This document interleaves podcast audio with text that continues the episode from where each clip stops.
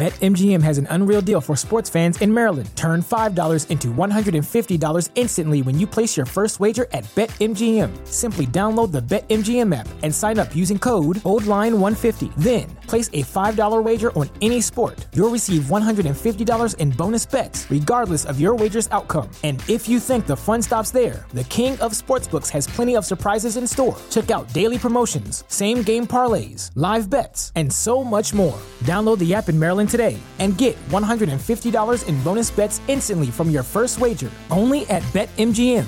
BetMGM and GameSense remind you to play responsibly. See BetMGM.com for terms. 21 plus only. Maryland only. New customer offer. Subject to eligibility requirements. Rewards are non withdrawable bonus bets that expire in seven days. From issuance, please play responsibly. For help, visit mdgamblinghelp.org or call 1 800 Gambler in partnership with MGM National Harbor. Promotional not available in Washington, D.C.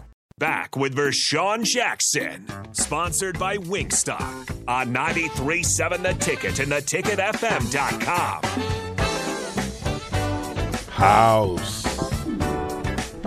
Live mind if I stay. Just letting it all hang out. She's a brat. House.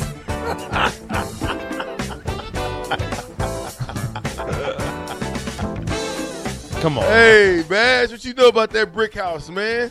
Hey, hey, when my mama was going, hey, when she come home for church, she had a good day at church.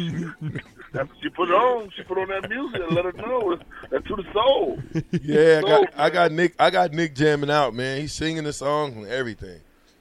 Hey, Nick, hey, watch out, Nick. You single? But watch out, man. You'll get, get your black Hey, this ain't the this ain't the same Nick you were used to back in January. This is Nick, this is Nick 3.0. Nick got all kind of stuff going. He's going on dates and more dates and more dates. Uh, Byron, let me get to the text line real quick. Byron says we have more money than Texas. I don't know about that, sir. Nope. I don't think I'd buy that, sir. I uh, I disagree with that as well. Um, look at Bijan Robinson, their running back, has I think it's five major companies that include that are part of his NIL deal. That is uh, one is the Lambo, Lamborghini. Ooh, he drives nice. a Lambo. So Really? Wow. yeah, and, and Wow. and, and I'm not going Quinn, anywhere. Quinn Ewers drives an Aston Martin.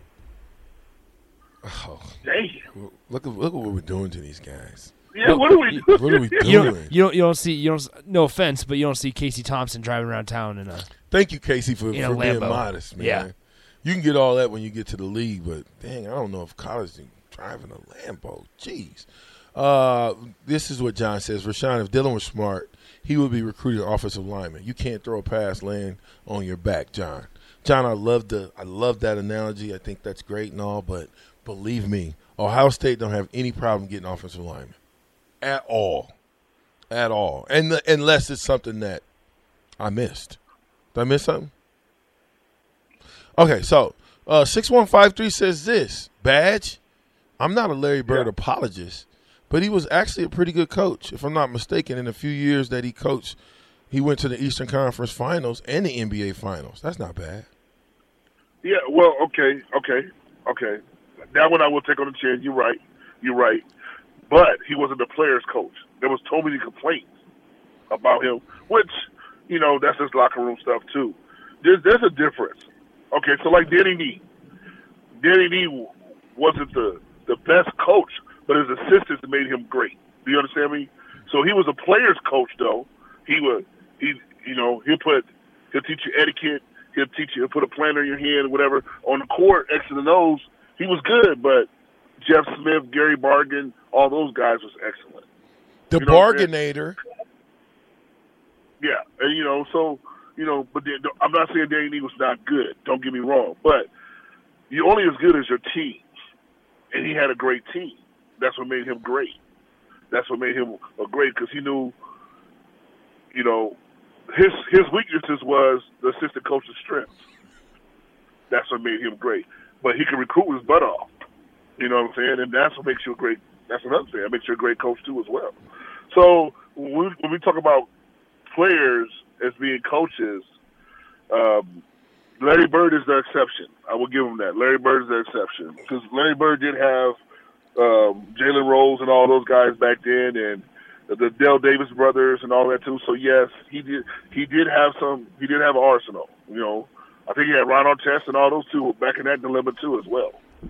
So, in order to keep those those attitudes together, you had to be pretty good. So, so you know, uh, what was it?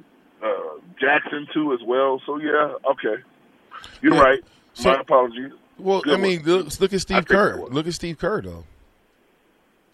I mean, if you're talking about Yeah. coaching, you you know, But- and then, and but then being successful. But but here, yeah, go ahead. I'm sorry. Go ahead. no, no, no. I'm just saying, Steve Kerr made the transition from player to coach to successful coach.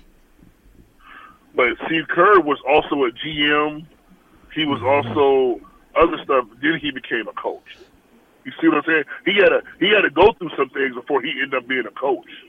He went through some things. Oh. you know what I'm saying? He didn't give up. He went through a, a few things in order for him, and he wasn't quote unquote the star star, but you know he he all um and he and he inherited he inherited the Golden State Warriors. If you remember, Yeah, he did. You're right. um, yeah, he inherited the Golden State Warriors. From Mark And Jackson. what he implemented, what he yeah, what he implemented made it better. But he inherited the Golden State Warriors. You know what I'm saying? So Badge, do you do you look at Steve Kerr as more of a coach or a manager? a coach, I, I, I'd say coach because you know, did you hear the? Did you see the interview? with, Uh, the young fellow that plays for Minnesota, the rookie. Yeah, Anthony And he he Edwards. tried. He tried it. He tried out with Golden State. Did you hear about that? Yeah, no, I When he tried out with Golden State. oh, and Steve Kerr tore him up. Wow. and say, look, if you have you have any kind of thought of playing here, you got to play harder. You don't play hard. You don't work hard. And he said Edwards called his trainer and said, look, I got to lose twenty pounds.